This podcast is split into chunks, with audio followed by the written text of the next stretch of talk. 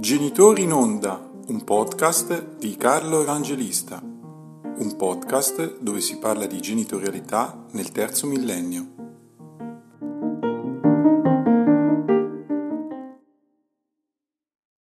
Buonasera a tutti e benvenuti a questo nuovo episodio di Genitori in Onda.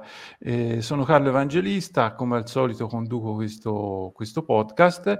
Eh, stasera abbiamo il piacere di avere con noi nuovamente rispetto all'ultimo episodio la dottoressa Eleonora Zucchetti, psicologa, e ehm, questa sera abbiamo anche l'avvocato Donatella Pizzi. Ringrazio entrambe per la disponibilità che hanno dimostrato nei confronti del podcast e ehm, eh, stasera mh, parliamo soprattutto di bigenitorialità, di coordinazione genitoriale e di eh, mediazione. Eh, io passerei la parola al, subito all'avvocato Pizzi che eh, ci potrà spiegare eh, il concetto di bigenitorialità visto eh, soprattutto sotto il profilo eh, giuridico, quindi normativo. Eh, prego, avvocato. Grazie, grazie, buonasera a tutti.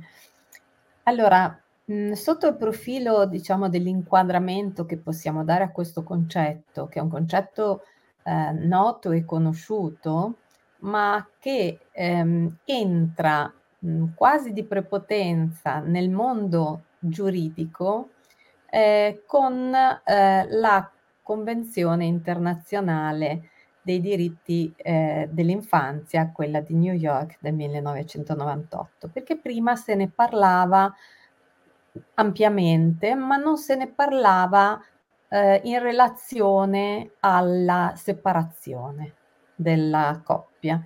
E quindi si introduce questo concetto anche nei casi separativi.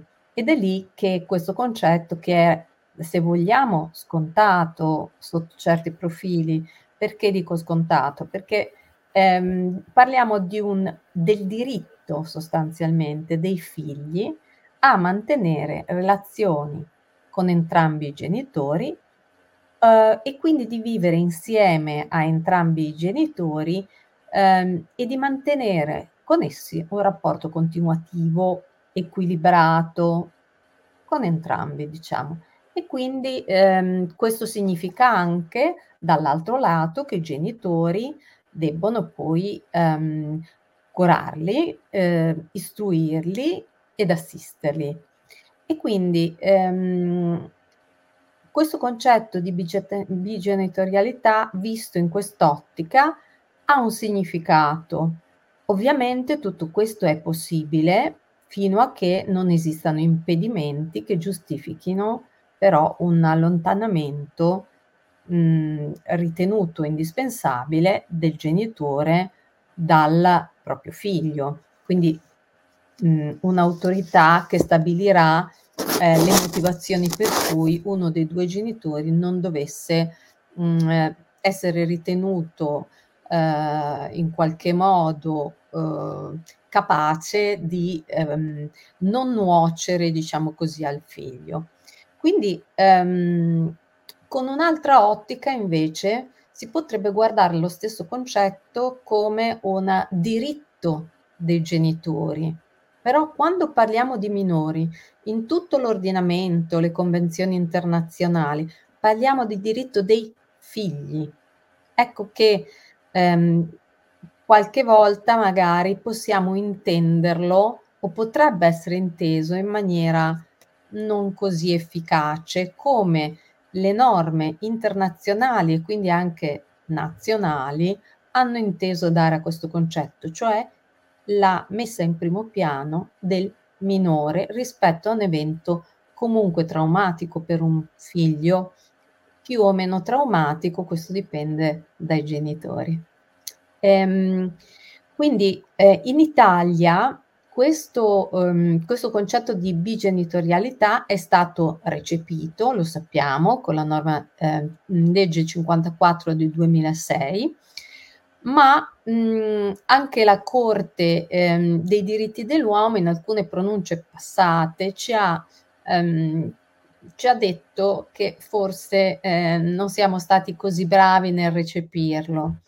Ehm, anche la Cassazione abbiamo numerose pronunce che ci portano in questa direzione, che lo rafforzano e quindi mh, mm, vediamo un po' in, che, in quale direzione dovrebbe andare questo concetto. In una doppia direzione anche qua, perché essere genitori è eh, nei confronti dei figli, quando siamo genitori assumiamo dei doveri e non solo dei diritti e quindi è un nostro dovere anche mani- mantenere rapporti stabili con i figli e anche ehm, farli rimanere sereni, avere con loro un rapporto sereno. Ed è un diritto dei figli, appunto, che abbiamo visto, ci deriva da queste convenzioni internazionali e poi è stato recepito dal nostro ordinamento. Anche degli articoli del codice civile ci rappresentano questi doveri dei genitori verso i figli. Quindi mantenere, istruire, educare, assistere la prole all'interno del matrimonio, ma non vengono meno quando il matrimonio ehm, termina per qualsiasi ragione. E quindi in quest'ottica va inquadrato il diritto al, anzi il principio più che il diritto, il principio della bigenitorialità. Ehm, potrei aggiungere ancora che questo principio ha un, eh, la conseguenza di questo principio è quella che i figli vengano, ehm, di questo principio espresso dall'articolo che vi ho appena letto, che i figli vengano appunto mantenuti, educati, ma anche secondo le loro inclinazioni naturali, sappiamo le loro capacità. Quindi la, um, bigenitorialità si presenta come sostanzialmente come uno strumento di garanzia del benessere psicofisico dei, eh, dei figli, anche in caso di separazione. E quindi questo obiettivo chiaro di mantenere una stabilità dei rapporti a livello quotidiano, ma questa stabilità di rapporti a livello quotidiano non si deve necessariamente per l'ordinamento tradurre in una pariti- pariteticità dei tempi con, cui, eh, eh, con i quali eh, il figlio starà con un genitore o con l'altro. Perché? Eh, perché il giudice guarda al benessere del, del bambino e questo benessere potrebbe in taluni casi non essere eh, una, eh, diciamo così, eh, necessariamente un tempo paritetico. Infatti si differenzia eh, il concetto secondo appunto la, la giurisprudenza e poi si declina nei casi concreti perché non c'è in astratto um, mai in questi casi un, un bianco e un nero.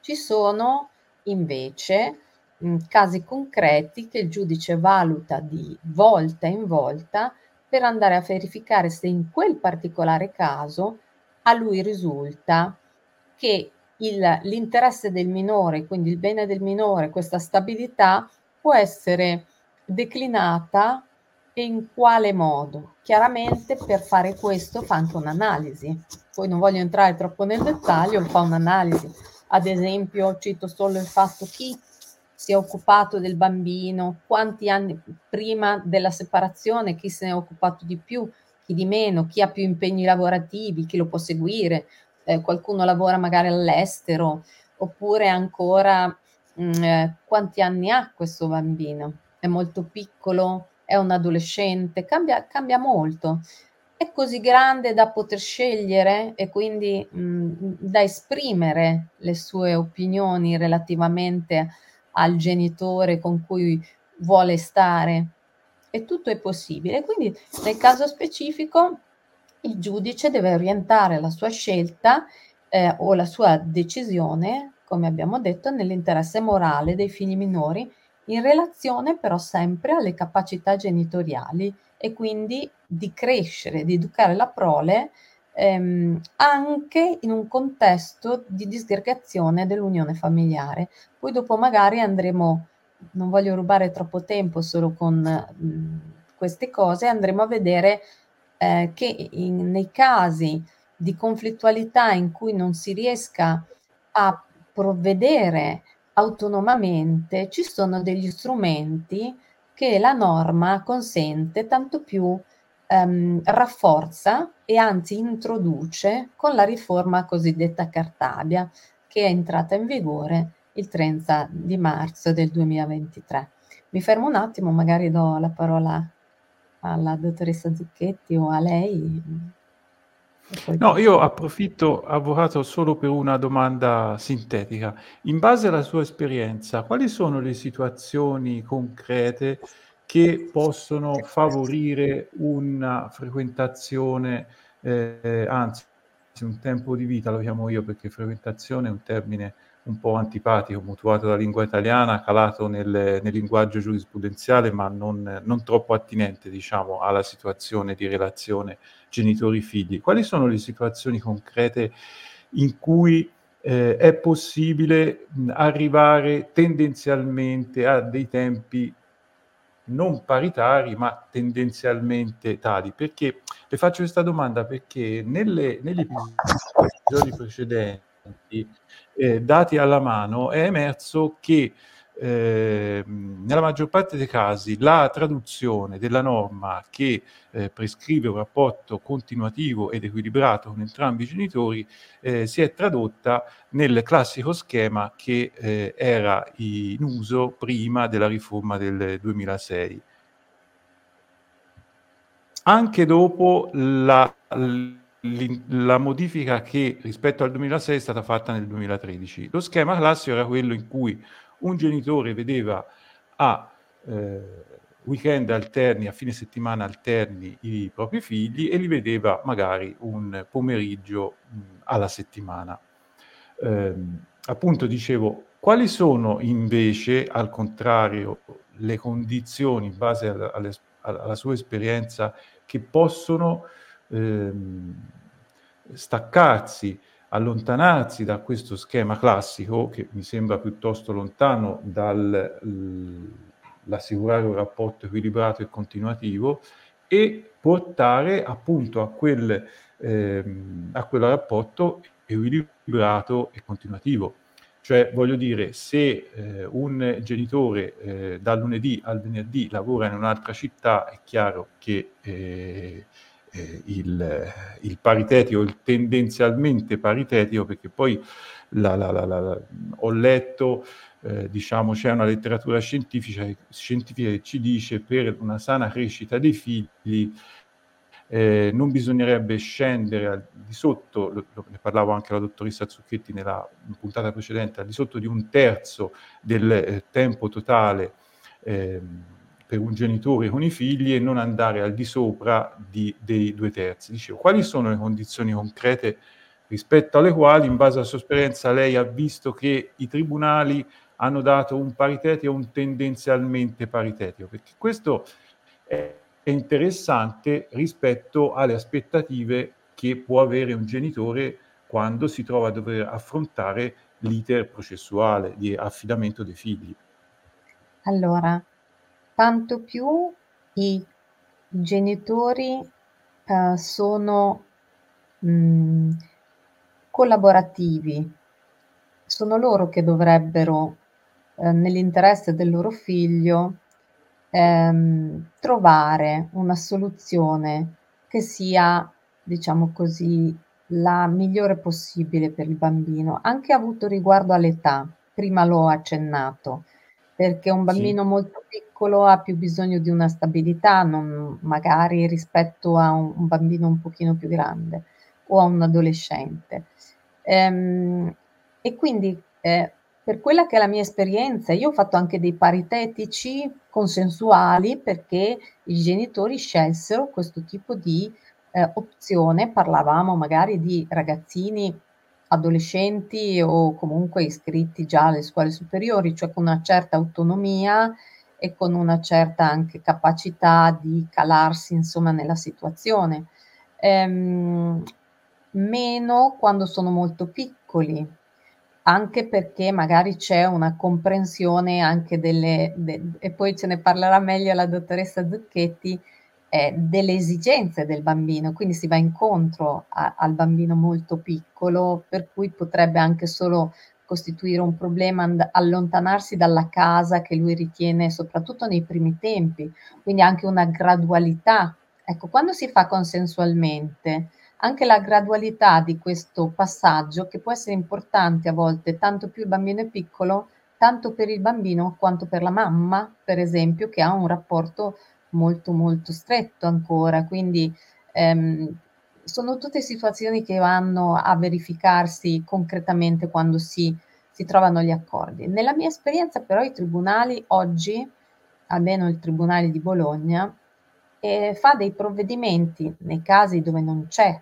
mh, mm, altissima conflittualità che sono molto vicini, non dico al 50%, però insomma se consideriamo un mese di 30 giorni è facile che sia il, il bambino o i bambini 16, 17 con uno e 14 con l'altro, insomma sono molto vicini alla pari, pariteticità. Um, è un orientamento sempre, sempre maggiormente, secondo me. Eh, vicino, sì, sempre più attuale. Una volta non era così, le do, le confermo che mh, mm, effettivamente era così.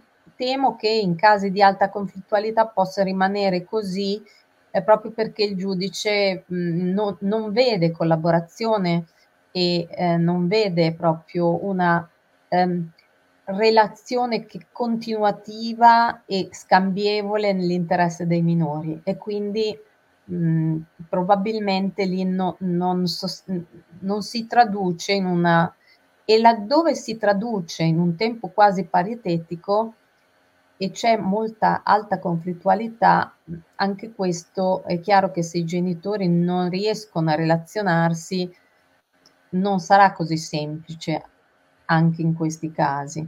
Quindi questa è la mia esperienza.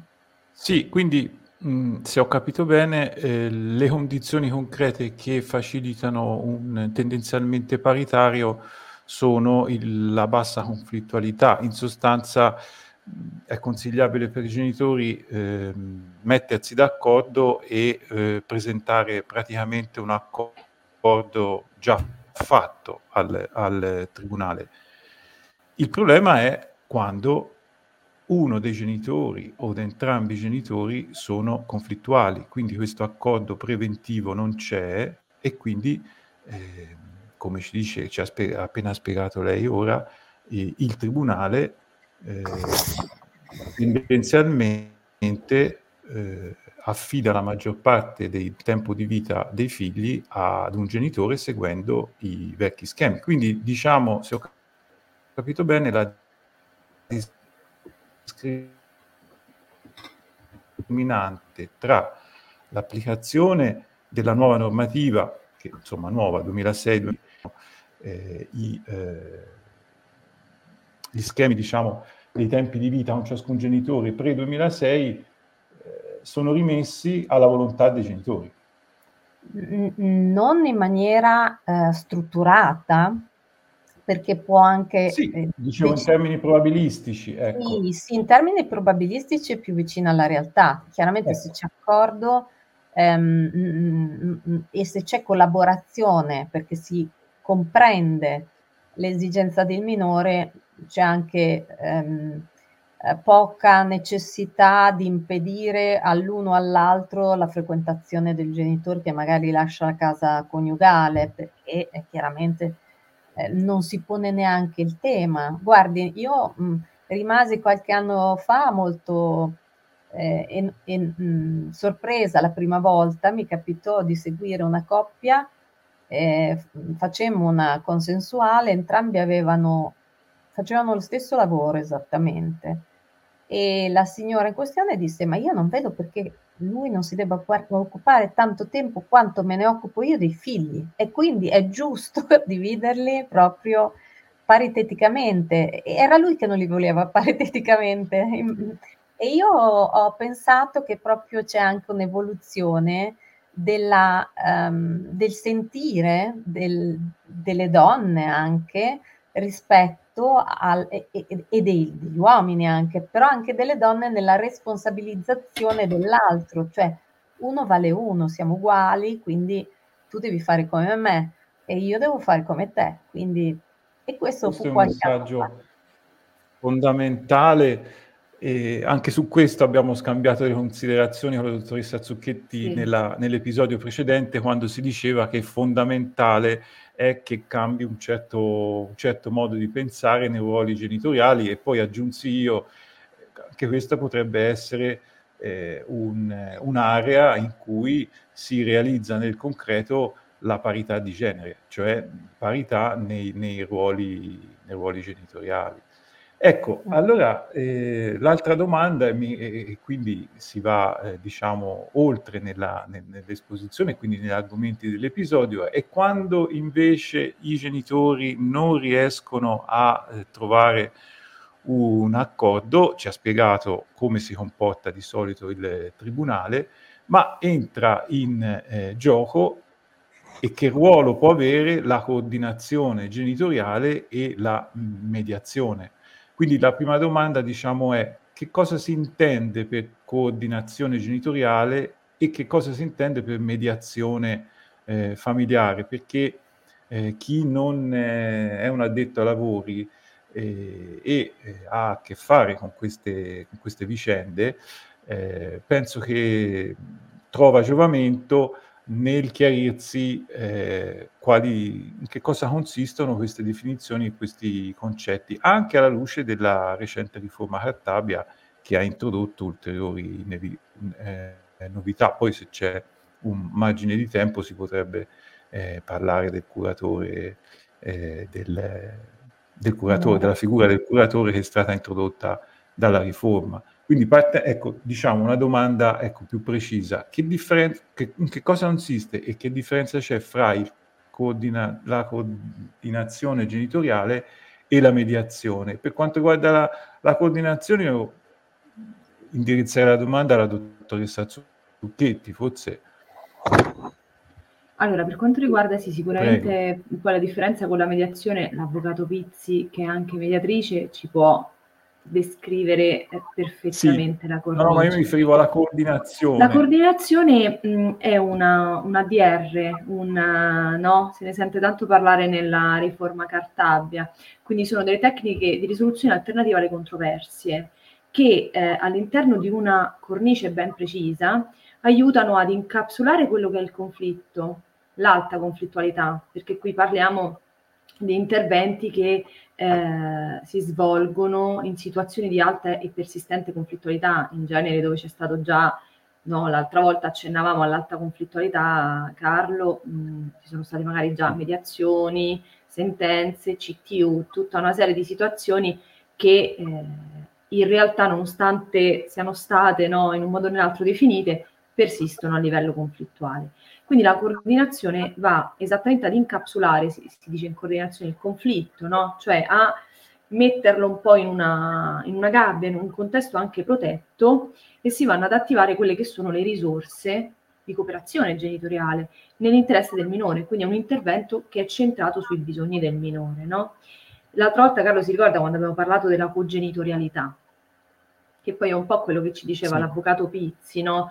Eh, il fatto che eh, all'interno della, eh, del nostro ordinamento si mette al centro il bambino, i suoi bisogni, quello che è eh, il suo bisogno di stare, eh, di avere una relazione continuativa, ma significa di avere una, mh, una relazione affettiva con le proprie figure, che non si può interrompere una volta che si interrompe la convivenza dei genitori o il matrimonio, no?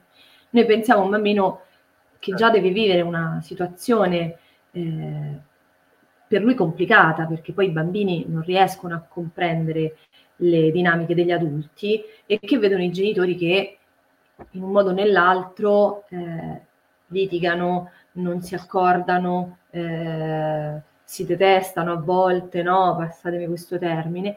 E la coordinazione genitoriale è proprio questo, eh, questo contesto in cui si mette al centro il bambino che quando c'è un'alta conflittualità viene completamente perso di vista. Allora io nel mio lavoro, e l'avvocato Pizzi me lo può confermare, eh, sia eh, di lavoro di gestione del conflitto tra genitori, ma sia nel mio lavoro di, eh, quando lavoro nelle consulenze tecniche di parte, vedo che proprio eh, i bambini all'interno di quei contesti non ci sono, all'interno della conflittualità. Eh, no, è, è, tutto su un piano di mancata elaborazione di quello che è il conflitto, di quello che è il fallimento della relazione affettiva, della relazione di coppia. Quindi quei vissuti che l'altra volta no, dicevamo sono dei vissuti di enorme sofferenza per tutta la famiglia, perché c'è comunque il fallimento eh, del, no, della, del, progetto comune, eh, del, i sistemi correlazionali lo definiscono il patto coniugale, no? quella sorta di patto implicito che eh, in un modo o nell'altro eh, la coppia si costruisce all'interno della cornice no, della convivenza o del matrimonio. Quindi queste cose vengono a mancare. Vengono a mancare eh, perché eh, per una serie di fattori e eh, molto spesso il rancore, eh, la frustrazione, il senso di colpa vengono riversate su, sull'altro, no? E allora eh, non si riesce più neanche a capire dove finisce la coppia fallita e dove inizia la genitorialità molto spesso. Perché io un lavoro che faccio spesso quando mi occupo di coppie che confliggono è iniziare a riportarli sul riconoscimento dell'altro genitore. Cioè, ma lei si fida di lui come papà, di lei come mamma, perché no, da quanto dite voi non vi fidate l'uno dell'altro, ma qui stiamo parlando di un altro livello e in genere rispondono sì, certo, no?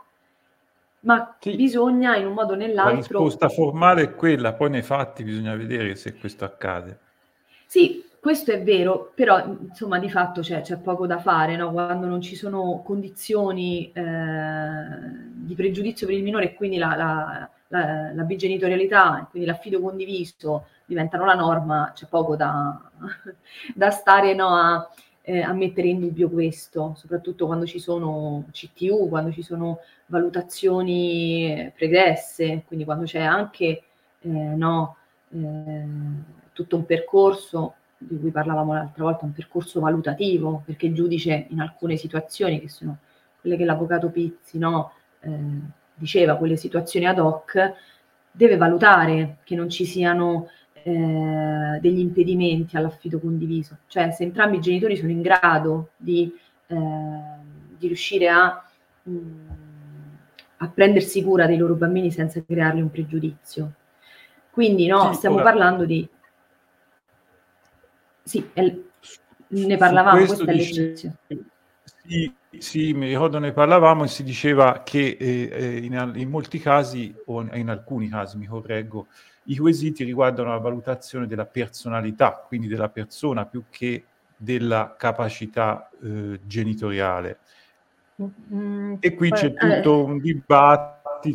I quesiti però, Carlo, ce lo siamo detto l'altra volta, non hanno nulla a che vedere con la normativa, nel senso che ehm, quando poi si tende a eh sì, standardizzare... Ecco, però poi quando si tende a standardizzare delle procedure, perché poi ne parlavamo, ci sono state delle linee guida, no? ci sono state eh, tutta una serie di protocolli mh, per riuscire ad avere eh, no, una situazione che fosse il più asettico possibile, perché parliamo di un contesto valutativo, poi chiaramente questi quesiti che vengono fatti, senza che ci ripetiamo rispetto all'altra volta, però poi sono piuttosto standardizzati, quindi chiaramente eh, quello che conta è eh, sapere che non necessariamente, Carlo, come, come le ho spiegato l'altra volta, la conflittualità genitoriale ha qualcosa a che vedere con no, eh, delle problematiche individuali, non è sempre così. E quindi eh, l'avvocato Pizzi ci ricordava che ci sono delle linee guida, che ci sono delle procedure, ma ogni caso è valutato a, cioè, in maniera eh, estremamente mh, mm, meticolosa, quindi sì, non è che no, anche se ci sono magari dei quesiti standard, sì, l'analisi che poi si, si quello, fa. Se posso intervenire, sì, aggiungerei questo. standard. Prego. Se mi consente aggiungerei questo, che forse lei eh, descrive, ehm, mi pare di capire, una, una prassi che mh, è stata utilizzata per un certo periodo quando si facevano le CTU.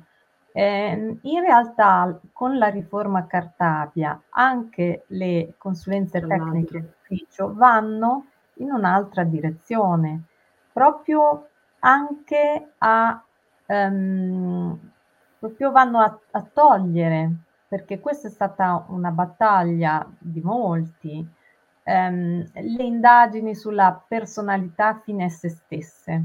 Ma quello che dovrebbe essere fatto, poi lo vedremo perché poi va recepito anche dai vari eh, tribunali, tribunali, è una verifica certo. delle, della capacità di quel genitore di stare in relazione con il figlio e con le necessità del figlio, come abbiamo descritto prima. Mm. Quindi ehm, una sì. perizia generale o generalista rispetto alla, ai test addirittura eh, che possono essere fatti mh, mm, eh, dovrebbe essere limitata a casi specifici in cui eh, diciamo emergano elementi fattuali che inducono il giudice a disporre quella consulenza, non nei casi diciamo così in cui si prospettino comunque due genitori mh, capaci ma probabilmente molto conflittuali mh, ehm, e quindi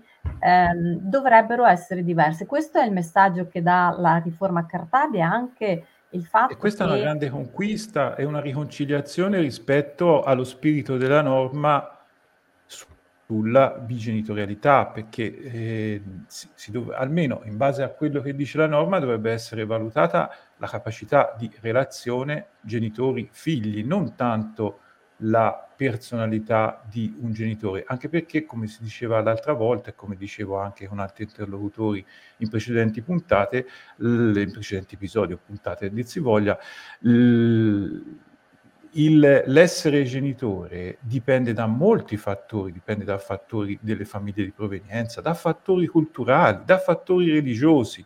Quindi come si fa a sindacare come essere genitori? E poi lo ribadisco, la sensazione è anche un'altra, che determinati comportamenti che sono ritenuti normali quando un genitore attua quei comportamenti da non separato, diventano oggetto di eh, analisi approfondita quando invece quegli stessi comportamenti sono attuati o descritti per esempio no Carlo però aspetti su questo una... anche l'altra volta una... mi, mi permetto un po' di di, di correggerla perché, eh, non di correggerla nel senso che sta dicendo una cosa sbagliata, perché mh, in questo modo, allora, no, eh, no, non è così che, che, in realtà funziona, perché eh, la, noi l'altra volta avevamo mh, iniziato a parlare di questo, no? Perché viene valutato un genitore, viene messa in discussione la capacità di un genitore quando si arriva in una CTU?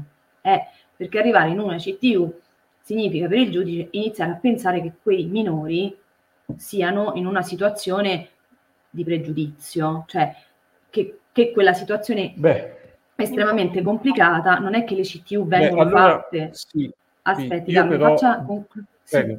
sì. No, e no, questo dicevo, è, ho, ho è qualche dubbio perché, perché, negli ultimi anni c'è stato un, un grande incremento ne, nella numerosità delle CTU, quindi o si arriva a concludere che negli ultimi anni sono aumentate le situazioni, le vogliamo chiamare di pericolo, di eh, situazioni gravi da parte dei genitori, oppure forse bisogna riportare lo strumento della CTU a come era qualche anno fa, in cui la CTU veniva disposta solo per casi particolari che oltretutto mi sembra che si ricolleghi a quello che ha appena detto l'avvocato Pizzi quando ha detto in base alla riforma Cartavia si dovrebbe, quando parlava di quesiti fatti in un certo modo, sì, che non vanno a indagare la persona. Due, cioè la tendenza negli ultimi anni è stata tante CTU e moltissime CTU e CTU molte volte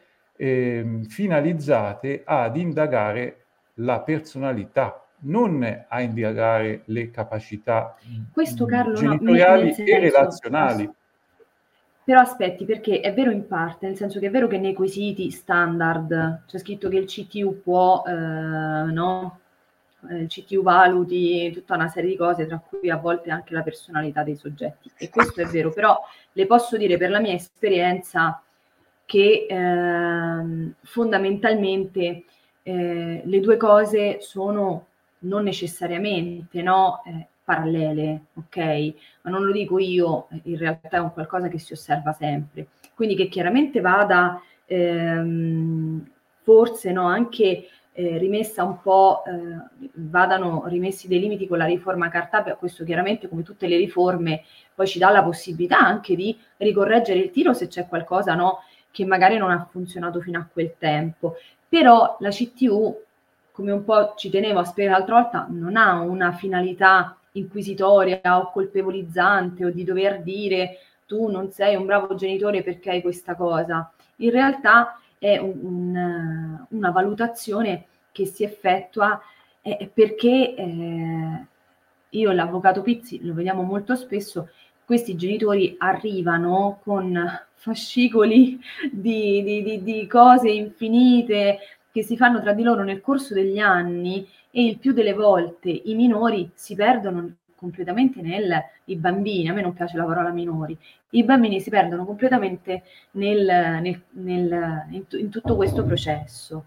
In realtà per mia esperienza difficilmente non viene a seguito di una CTU, a meno che non ci sia qualche eh, situazione particolare, avvocato Pizzi, magari lei me lo conferma, difficilmente non viene poi da parte del giudice dato l'affido condiviso a seguito di una CTU. Quindi no, il problema è andare un po' eh, ad indagare eh, quelle che sono le dinamiche. Ne è una parte, di sicuro mh, non sempre è necessario fare una valutazione di questo tipo.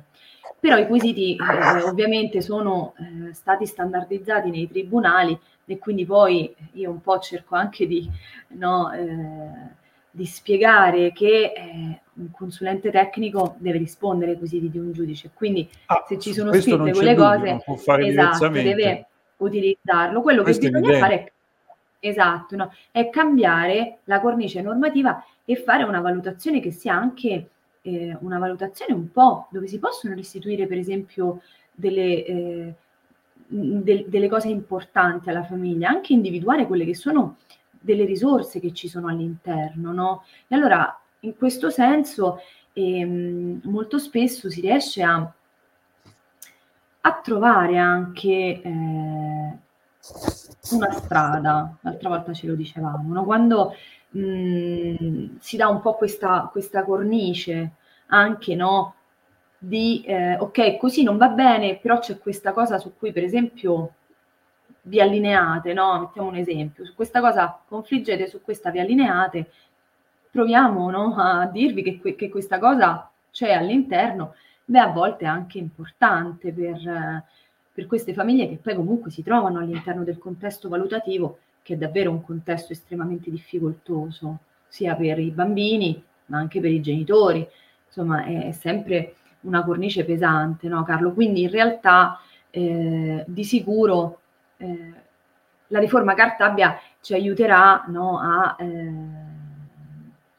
a rivedere magari anche delle cose se non hanno funzionato nel corso del tempo, però eh, ovviamente ehm, non è, non è eh, così, cioè questa percezione a volte, ehm, la percezione che io ho no, da, da, psicologa giuridica che, che opera no, in questo ambito è che un po' ci sia questo eh, vissuto ehm, come se le persone pensassero che ci sia una necessariamente un qualcosa di, mh, di punitivo, no? O comunque di mi devono per forza trovare il cavillo per, no, perché in realtà l'interesse del minore fino a prova contraria è quello di stare il più possibile all'interno delle sue relazioni, che non sono solo quelle genitoriali, eh, sono quelle anche allargate, cioè mantenere il rapporto con i nonni, con gli zii, con i cugini, cioè insomma mantenere eh, tutta quella rete di relazioni che loro avevano prima della separazione e che devono mantenere, no? Quindi eh, fondamentalmente mh, mm, non ci sono eh, queste finalità, ecco, bisogna semplicemente capire eh, quello che ci diceva la, l'avvocato Pizzi, no? questi genitori sono in grado di istruire i bambini, portarli dal dottore, eh, andarli a riprendere a calcetto o litigano e si scordano, no? Queste sono delle, delle cose importanti, quindi quando si arriva così è perché la, la conflittualità è persistente. Diciamo che dando spazio a strumenti come la coordinazione genitoriale, beh, si può fare un grande lavoro no? proprio su questo tipo di, sì, di e penso che la, la coordinazione genitoriale sia tanto più necessaria quanto più, come ci ha detto lei, la grande, stragrande maggioranza delle CTU si conclude riconoscendo capacità genitoriale di entrambi i, i genitori. Quindi... Ma sì, certo, nel senso che, che, il problema è il più delle volte una situazione conflittuale. Ora non è che il conflitto non esponga comunque, non possa esporre comunque i bambini a dei rischi, eh? nel senso che la situazione conflittuale di per sé è una situazione che va eh, compresa, cioè mh, due genitori che confliggono in maniera persistente, due genitori che hanno un'alta conflittualità, di sicuro nel lungo termine eh, danneggiano no, i bambini. Quindi questa è una cosa che va valutata, però come dicevamo l'altra volta, io non è detto che se ho un problema psicologico necessariamente non sia in grado di rispondere ai bisogni di mio figlio, ma è vero anche viceversa, cioè è vero anche il contrario, che magari io posso essere una persona che non ha particolari difficoltà psicologiche e non essere in grado di rispondere ai bisogni di mio figlio, no?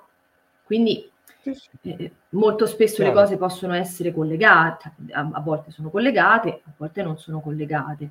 Quindi ecco un po'... E quindi diciamo non dubbio che... si dispone la CTU, perché cioè la sensazione eh, è quella che quando c'è un po' di conflittualità, CTU. No, no beh, insomma, quando c'è un, tanta conflittualità, insomma, quando c'è poca conflittualità, come ci diceva l'avvocato Pizzi, non, non si arriva in CTU, in genere sì, magari non vanno d'accordissimo, però poi l'avvocato Pizzi sì, no, ce lo spiegherà sì. meglio, però non, non si arriva a una CTU, ecco, quando non c'è una situazione o, ci, non necessariamente di alta conflittualità, ma anche di rischi, no? Di, l'altra volta dicevamo, a volte ci sono situazioni in cui il giudice può pensare che ci siano maltrattamenti, che ci siano abusi, insomma, non soltanto per l'alta conflittualità, però non è che ogni volta che due genitori si separano e sono conflittuali, l'avvocato Pizzi me lo confermerà meglio di me, si nominano, si, si va in CTU, ecco, se no staremo in CTU tutti i giorni, no, insomma, non è proprio così.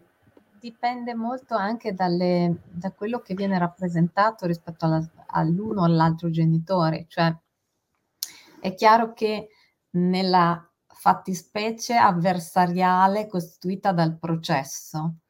Eh, ci sono delle dinamiche legate al io voglio vincere io, vuoi vincere tu e quindi in questa dinamica si innestano anche le difese.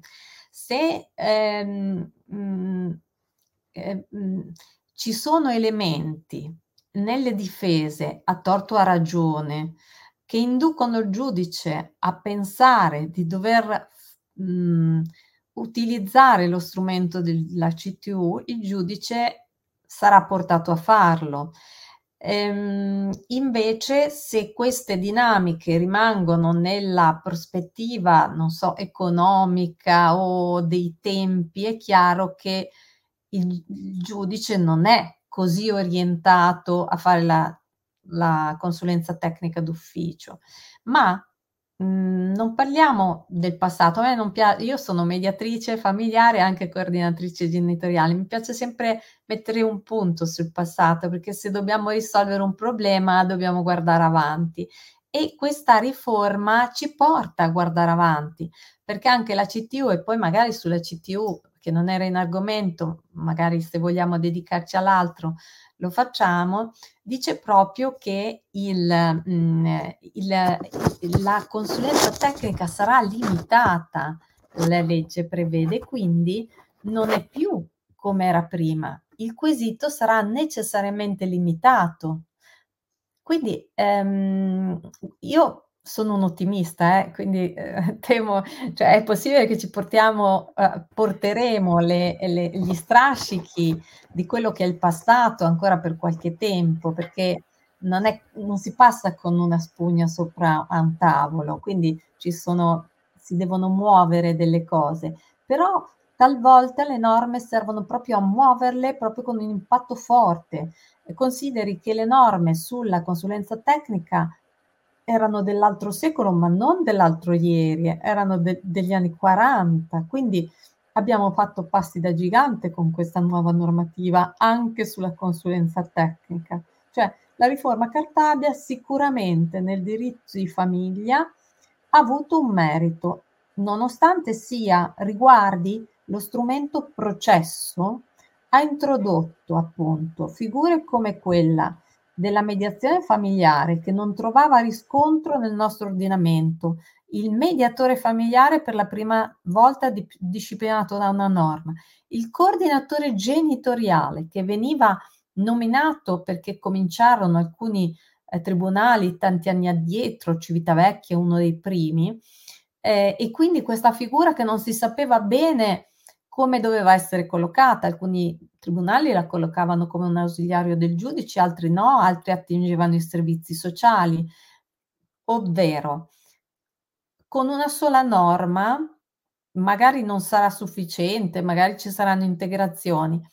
Il eh, legislatore ci dice esiste una figura che ha chiamato esperto, ma che stia, ma tutti leggiamo come coordinatore genitoriale, che deve, a cui debbono essere ehm, demandati ed in, ben individuati dei compiti, fissando anche dei tempi periodici entro i quali questo esperto farà delle relazioni e questo esperto è a tutti gli effetti un ausiliario del giudice, cioè questa è una grande differenza rispetto alla mediazione, perché la mediazione è fuori dal processo, la coordinazione con questa norma, ehm, il 473 bis 26, eh, inserisce la figura dell'esperto coordinatore genitoriale all'interno del processo, individuandone i compiti. Quindi mh, le due figure sono su un piano diametralmente opposto e anche i loro interventi sono opposti perché il coordinatore genitoriale interviene per lo più quando c'è un processo avviato in corso, un'alta conflittualità e addirittura un invio o una nomina da parte del giudice, oppure anche le parti possono es- mettersi d'accordo ed individuare questo esperto anche fuori dagli albi del tribunale, perché non necessariamente un coordinatore genitoriale è nell'albo, anzi, forse ce ne sono meno dentro gli albi che fuori dagli albi perché mh, gli albi eh, dei consulenti tecnici sono appunti, appunto per le consulenze tecniche, non sono dedicati a queste figure nuove. E il legislatore se l'è dimenticato, ha fatto un decreto in agosto dove si dimentica che c'è l'articolo 473 bis 26 e quindi questo esperto non si sa bene se devo andarlo a prendere dall'albo dei consulenti, dove vado a prenderlo? O è uno psicologo come eh, forense come la dottoressa Zucchetti che ha una sua specificità, una sua specifica preparazione, oppure non sappiamo dove prenderlo. Ma per fortuna il legislatore dice puoi scegliertelo anche di comune accordo e quindi si può fare. Ovvero, come magari ci dicevamo prima, alcuni servizi sociali hanno al loro interno delle risorse di questo tipo. Mhmm, non tutti, non sempre.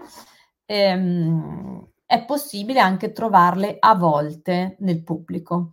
Non, non è così facile. Oppure comunque, mhmm, per quanto mi riguarda, io sono, sono, sono diversi anni che sono coordinatore genitoriale e mi sono iscritta, ho penso di aver fatto uno dei primi corsi in Italia, proprio agli albori della, della coordinazione. Mhmm, eh, non è così facile ancora trovare figure che abbiano una professionalità specifica. E, e noi invece, cioè io mh, e la dottoressa Zucchetti abbiamo questo tipo di competenza che pensiamo possa essere d'aiuto, ma lavoriamo sull'alta conflittualità quando parliamo di coordinazione genitoriale non so, mi taccio perché non vorrei portar via. No, io volevo allacciarmi un po' no, al discorso dell'avvocato Pizzi perché in realtà io, eh, ci tenevo tanto no, che, che presenziasse perché eh, è vero che siamo tutte e due formate no, nel, nell'ambito della coordinazione, ma noi crediamo soprattutto nell'importanza di avere eh, degli ambiti, eh, anche dei punti di vista diversi, perché eh, la conflittualità genitoriale, l'alta conflittualità genitoriale eh, è veramente molto complessa e si sviluppa sempre poi su vari livelli, perché magari sì, è vero che loro eh, magari eh, stanno lì a litigare sull'interpretazione del piano genitoriale, no? Tipo c'è scritto all'uscita della scuola. Donatella, correggimi se sbaglio rispetto a questa cosa, sono sempre le cose no, su cui si sta lì a discutere. Poi però c'è la componente, quella più relazionale, quella della mancata elaborazione del conflitto. E quindi io e l'avvocato Pizzi pensiamo che sia importante che ci si, ehm, ci si aiuti anche eh, con ambiti diversi perché a volte magari un qualcosa che io non, non riesco a vedere perché magari io sono una psicologa giuridica, mi occupo di conflitto da tantissimi anni, di alta conflittualità, ma ho un punto di vista più sulla relazione, allora magari a volte ci sono in coordinazione delle dinamiche che sono più di tipo normativo, anche di tipo ehm, effettivo, no? che, che, quindi riguardano per esempio un, un, provvedimento del giudice su cui il coordinatore non può, eh, senza l'autorizzazione del giudice o delle parti, mettere mano e allora serve no? eh, quel punto di vista eh, più giuridico e quindi io e l'avvocato Pizzi, insomma, ci, ci, tenevamo ad essere qui a parlare della coordinazione genitoriale insieme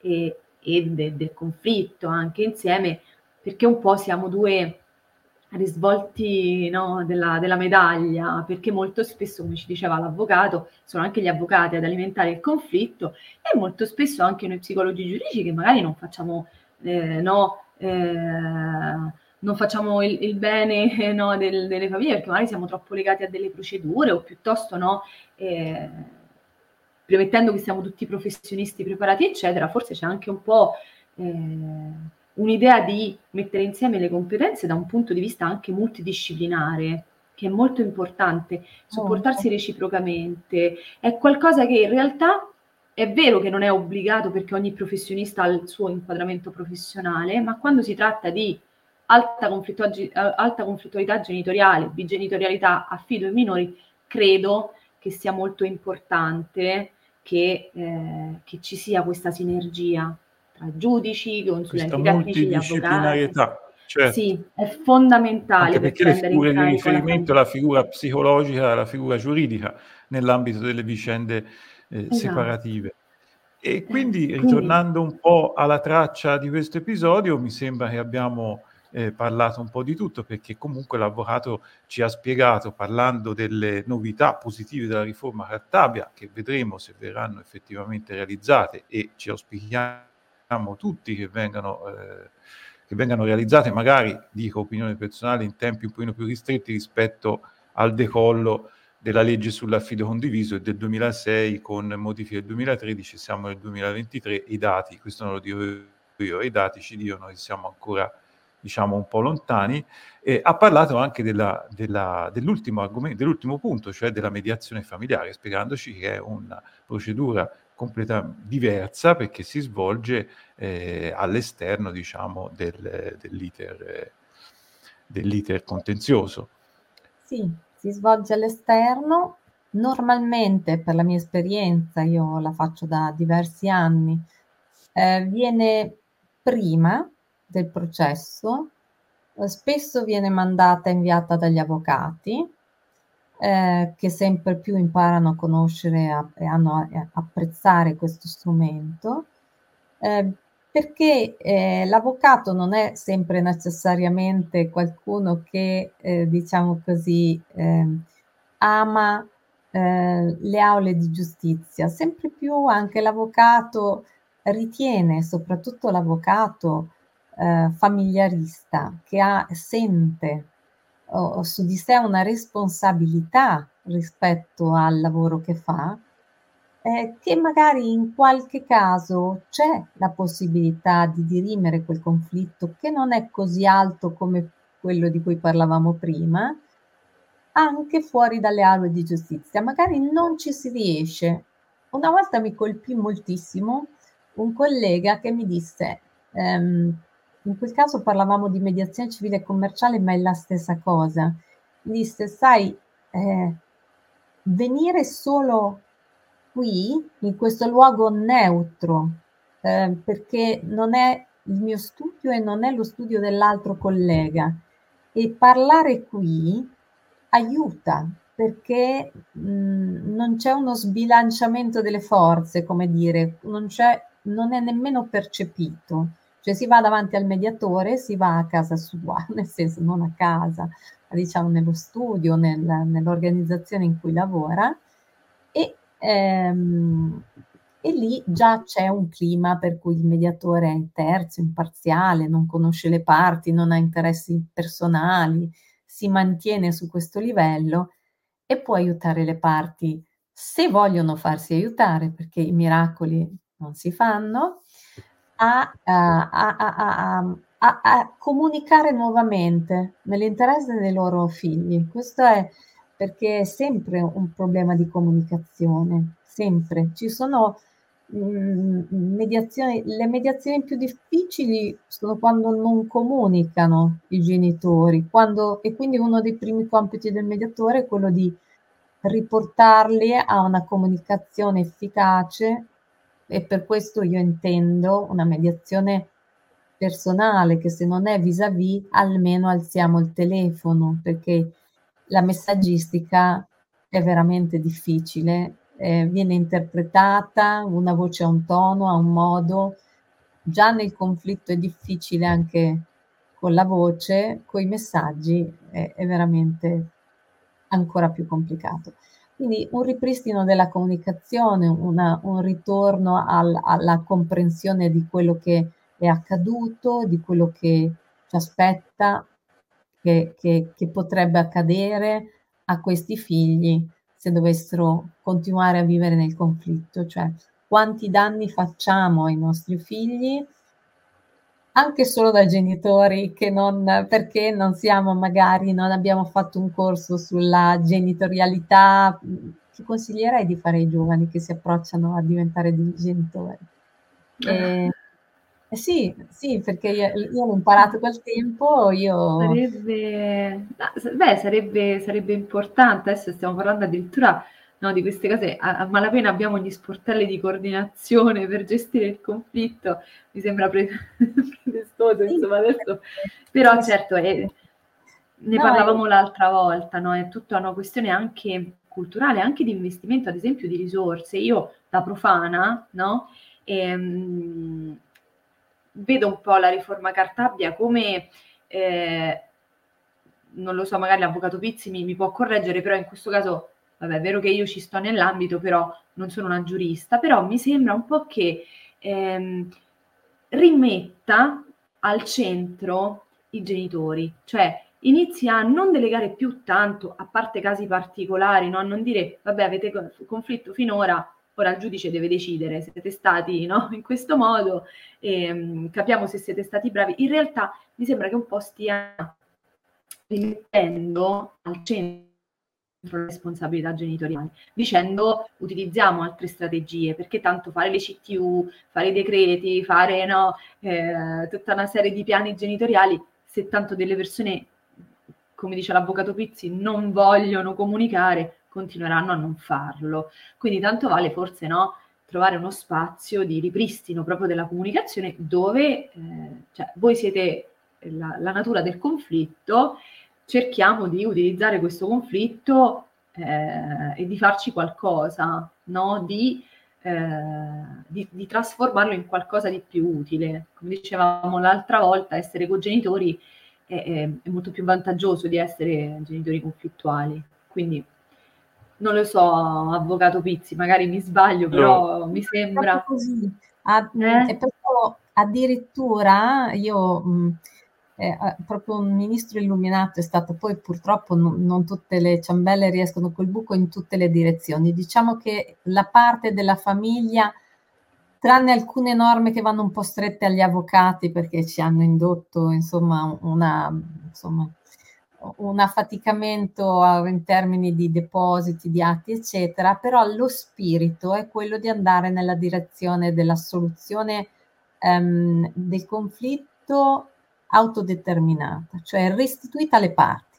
La responsabilità delle decisioni va restituita alle parti. Questo la Cartabia lo fa molto bene perché implementa e mette, ha messo proprio nelle prime norme di riferimento la, le norme sulle ADR, cioè sull'Alternative Dispute Resolution, mediazione civile commerciale, mediazione familiare, negoziazione assistita, ha introdotto l'esperto coordinatore, questo è anche utile, però è tutto nel senso imparate a riappropriarvi delle vostre decisioni. Noi ci siamo, però eh, ci siamo per le cose importanti, ci siamo per le cose gravi, ci sono alcune cose che possono essere risolte fuori dal tribunale.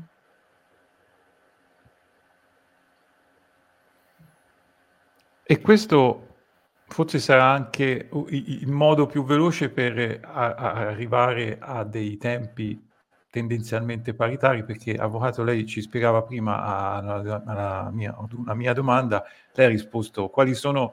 Cioè quando le chiedevo, ehm, in base alla sua esperienza, ehm, quali sono le condizioni che favoriscono il tempo tendenzialmente paritario e lei ci ha detto quando i genitori sono poco conflittuali e magari si presentano di fronte al giudice già con, un, con un'ipotesi di, di accordo e che poi il giudice si limita eh, a, a, recepire ovviamente se non è contrario alle norme del, dell'ordinamento. Quindi eh, l'auspicio qual è? È che, come dicevo prima, non è contrario, certo, è alle norme, eh, sì, è ne, ne, ne, all'interno delle norme dell'ordinamento giuridico dato, dati gli argomenti di cui stiamo parlando, sì, certo, l'interesse, l'interesse del, del minore, appunto la giurisprudenza eh, ha tradotto come... Perché i genitori se lo perdono, Carlo, quindi secondo me qua è importante che noi ogni tanto la ridiciamo questa cosa, perché poi quando si come confligge... interesse supremo del minore. Sì. No, ma... Allora, mh, uno dei pochi concetti chiari, penso che sia emerso anche nelle puntate precedenti, è che eh, la riforma del eh, 2006 è stata definita la riforma Bambi Innocente, quindi è dal 2006 che è chiaro questo concetto e poi il confronto con la realtà che per motivi vari, per punti di vista vari, ancora oggi purtroppo ci porta a concludere che c'è ancora molta strada da fare. Ora, auspichiamo tutti che la riforma Cartabia si muova in, eh, in modo più veloce nell'assicurare ai bambini il soddisfacimento dei loro diritti. Quali sono i loro diritti? Eh, come diceva prima l'avvocato, il diritto alla bigenitorialità che è riconosciuto in capo ai bambini. Questo il legislatore del 2006 l'aveva già eh, introdotto e quindi speriamo tutti che questo che, questo, che questa norma del lontano 2006 venga eh, effettivamente, effettivamente realizzata, ricorrendo forse il meno possibile, come diceva l'avvocato, nello spirito della riforma Cartabia, alla via giudiziaria che dovrebbe essere riservata solo ai casi in cui effettivamente eh, auspichiamo eccezionali, sempre meno numerosi, in cui effettivamente è necessaria perché ci sono delle situazioni gravi rispetto alle quali, aprendo e chiudendo la parentesi della, della, CTU, in quel caso è veramente necessaria una CTU approfondita anche eh, sulle, eh, sul, sulle personalità dei, dei genitori. Io abbiamo totalizzato, abbiamo conversato per un'ora, il tempo è passato velocemente io vi ringrazio infinitamente per la disponibilità eh, che hai avuto, avuto eh, nell'affrontare questi argomenti. Sono sicuro che eh, sarà un, un'utile azione informativa nei confronti dei, dei destinatari di questa piccola mia iniziativa, appunto sono i genitori, in particolare i genitori che eh, vivono il, la, la separazione, la post-separazione e, e tutte, tutti gli aspetti che conseguono da, da queste situazioni. Grazie ancora ad entrambe. Grazie, grazie a lei Carlo. Volevo prenderle un minuto per dire che se hanno delle domande, delle richieste, delle consulenze, può comunque fornire, no? I nostri magari abbiamo cura, avremo cura di fornirle eh, delle capi. Noi operiamo Sì, sulla zona poi- di Bologna, Ferrara e eh, anche a Roma in via eccezionale, però se avessero magari delle curiosità specifiche, eh, non abbiamo risposto Sì. a, a delle cose, magari possono, possono contattarci Sì, e vediamo se se mi- possiamo mi magari... date, sì, eh, i vostri riferimenti volentieri, sì, sì, quindi sì, ecco, più che insomma, volentieri. questo ci, ci rendiamo eventualmente disponibili per, per eventuali domande o richieste. D'accordo. Grazie Bene. ancora, vi auguro Grazie. buona serata. Genitori in onda, un podcast di Carlo Evangelista, un podcast dove si parla di genitorialità nel terzo millennio.